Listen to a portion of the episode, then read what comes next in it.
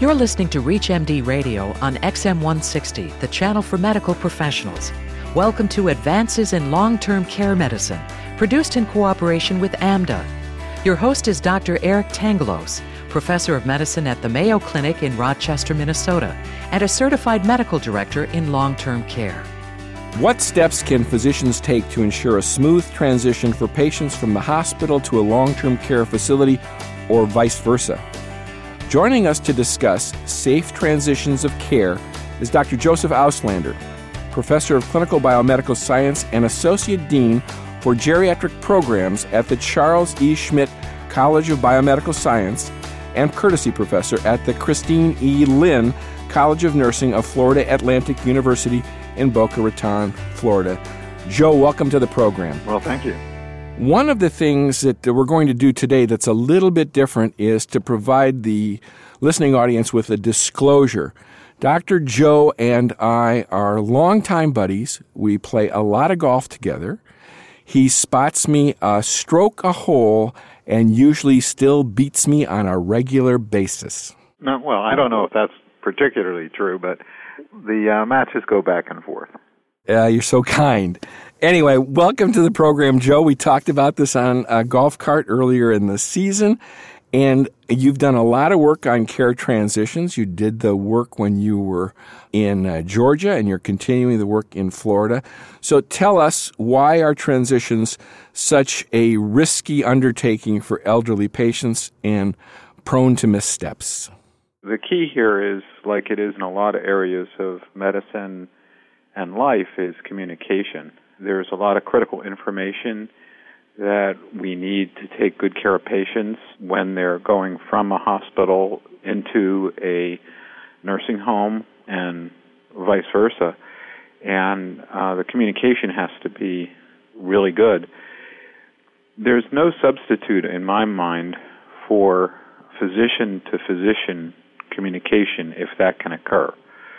It can be difficult at the time of transition between the settings. But if a physician can talk to, for example, if a discharging physician from the hospital is handing off a patient to a skilled nursing facility, and if they can talk just directly to a physician or nurse practitioner or physician assistant who's going to be receiving that patient and tell them what the critical issues are, that could be helpful. Vice versa, when a patient is being transferred from a skilled nursing facility to an emergency room, a call to the emergency room physician or a nurse in the emergency room explaining why the patient is transferred and what are the critical issues that need to be addressed can be very helpful. I understand that person to person communication can be challenging at those times. The other alternative is to develop really good interfacility transfer forms with the critical information on them. And I know many states and many groups are, are working on that now. Now, you've done a fair amount of work with the quality improvement organizations both in Georgia and in Florida. Most of our listeners know that patients are in the hospital for shorter periods of time. They have more complex uh, problems and they come out with discharge summaries that are anything but stellar. Do you want to tell us about any of the activities that you've been up to to help make these programs better with regards to transitions?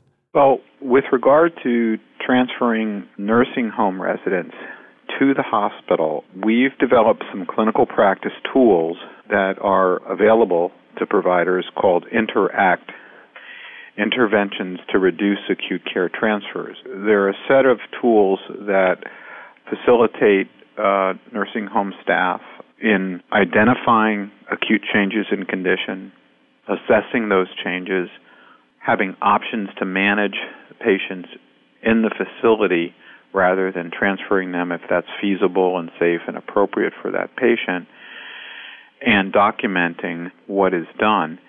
If the patient needs to be transferred, we've developed a transfer form that we think is an improvement upon most of those that are available which is again on the website. It's similar to the one that's in the AMDA transitions guideline. This form was uh, vetted by emergency room physicians and emergency room nurses, asking them the question what specific information do you need to adequately assess a nursing home resident who's transferred to your emergency room. We heard in a lot of conversations with emergency room staff, they uniformly say, well, we have to admit a lot of these patients because we can't tell what's going on with them. We don't get adequate information from the facilities. And let me be clear about this. What they have said is we get information. It's just not the critical information that we need. We we sometimes get voluminous records and we can't see through those records the information we need. So we designed a a transfer form that we think has in a checklist the critical information. The other thing we did is we put a checklist of documents on an envelope so that when documents need to be transferred to the hospital, there's a checklist and they can be put into one envelope. Those tools, the second iteration called Interact 2, they can be found at a website, interact.geriu, that's G-E-R-I-U dot org, and those are publicly available. On the flip side, I'm currently working with the Florida Hospital Association to try and develop a transfer tool that would go the opposite direction. Unlike other groups, our committee feels that there's different information. There's some common elements that need to be on transfer forms that go both ways. But there are some different elements that need to be on when you're receiving a patient from the hospital. So, for example, a couple of the conditions that are the most common conditions that cause rehospitalizations within 7 and 30 days are cardiovascular conditions and infections. So, if a patient is transferred from the hospital to the nursing home and they've had an echocardiogram, an echocardiogram may be critical in determining how you treat a patient or their last set of electrolytes and renal function tests. Similarly, with infections, patients may be transferred on antibiotics to a nursing home from the hospital, but there's no clear indication for the antibiotics. So these types of very specific information may be critical to patient safety and reducing medical errors and reducing the chance of readmissions.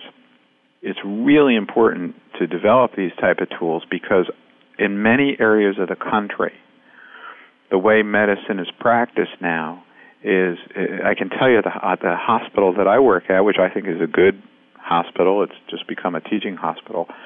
If an elderly patient comes in from a nursing home or even the community, frequently their primary care physician does not take care of them in the hospital. A hospitalist takes care of them. And then the hospitalists often order multiple consultations. So a patient at a critical time during a hospitalization is seen by one or two or sometimes even three hospitalists that don't that haven't seen them before, and then three or four or five consultants.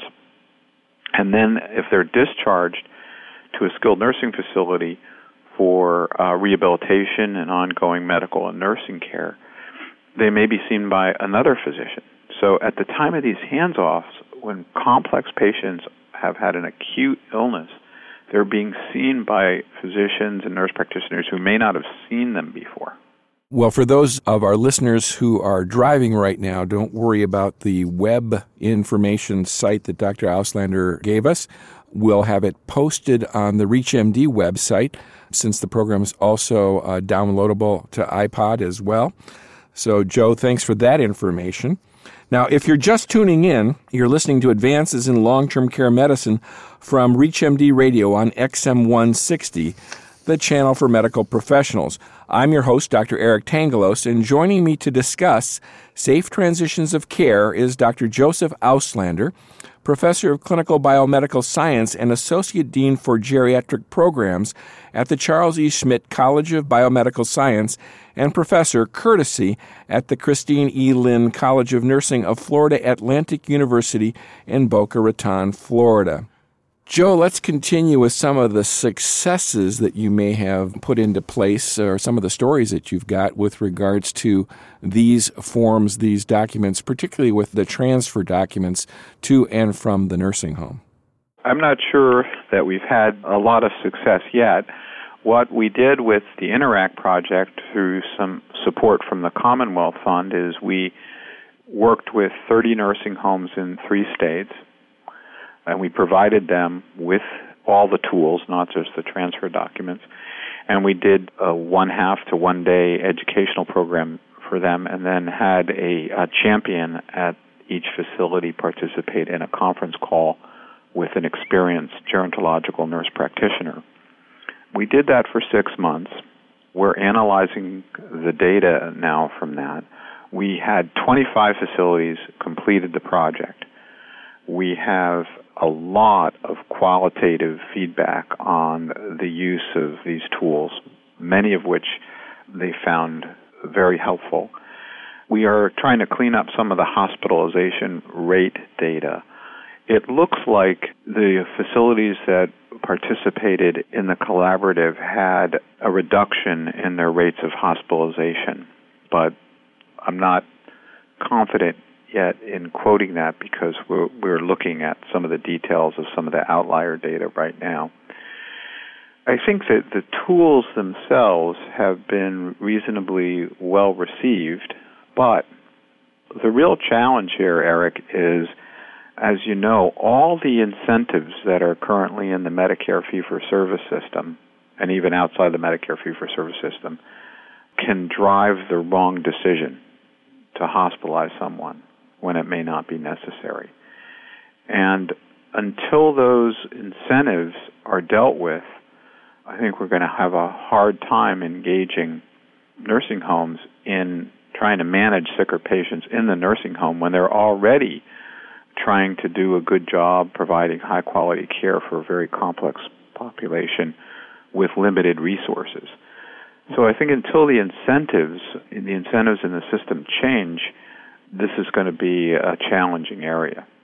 Well, you certainly haven't let the possibilities go. The Interact program, as you've described, is two parts. And so that first quality part, I mean, that quality safety piece is to not admit them in the first place so that you don't even get on the cascade of worrying about transitions of care. And I think that's, that's quite exciting in and of itself.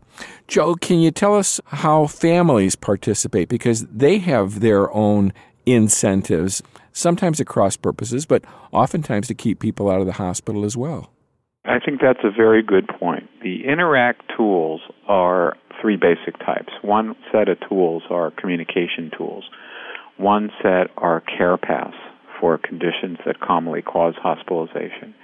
And the other set of tools focus on advanced care planning and how to communicate with residents and families, especially about end of life issues when someone is recurrently getting ill and how do you deal with that. I think residents themselves and families have to be involved in these decisions. And so does, I think, not just the physician or the nurse practitioner, but the nursing home staff. You know, geriatrics, and especially in nursing homes, is a team sport. We we try and work with interdisciplinary teams. So you know, just good basic principles of person-centered care, what their values are and what their preferences are when they get acutely ill, need to be a big component of making these decisions in my view, one of the most important things is talking with people about what their expectations are. It's not just what, just dealing with the acute illness, but proactively saying, what do you expect to happen over the next few weeks or few months? And working with the resident and the families on those kind of issues sometimes families have very unrealistic expectations and don't understand actually the risks and trauma of being hospitalized in some cases. I would like to thank my guest from Florida Atlantic University, Dr. Joseph Ouslander. Joe, thank you very much for being our guest this week on Advances in Long Term Care Medicine. Well, thanks for the opportunity. You have been listening to Advances in Long Term Care Medicine from ReachMD Radio on XM 160, the channel for medical professionals. Advances in Long Term Care Medicine is produced in cooperation with AMDA. For more information about this or any other show, please visit ReachMD.com, which now features on demand podcasts.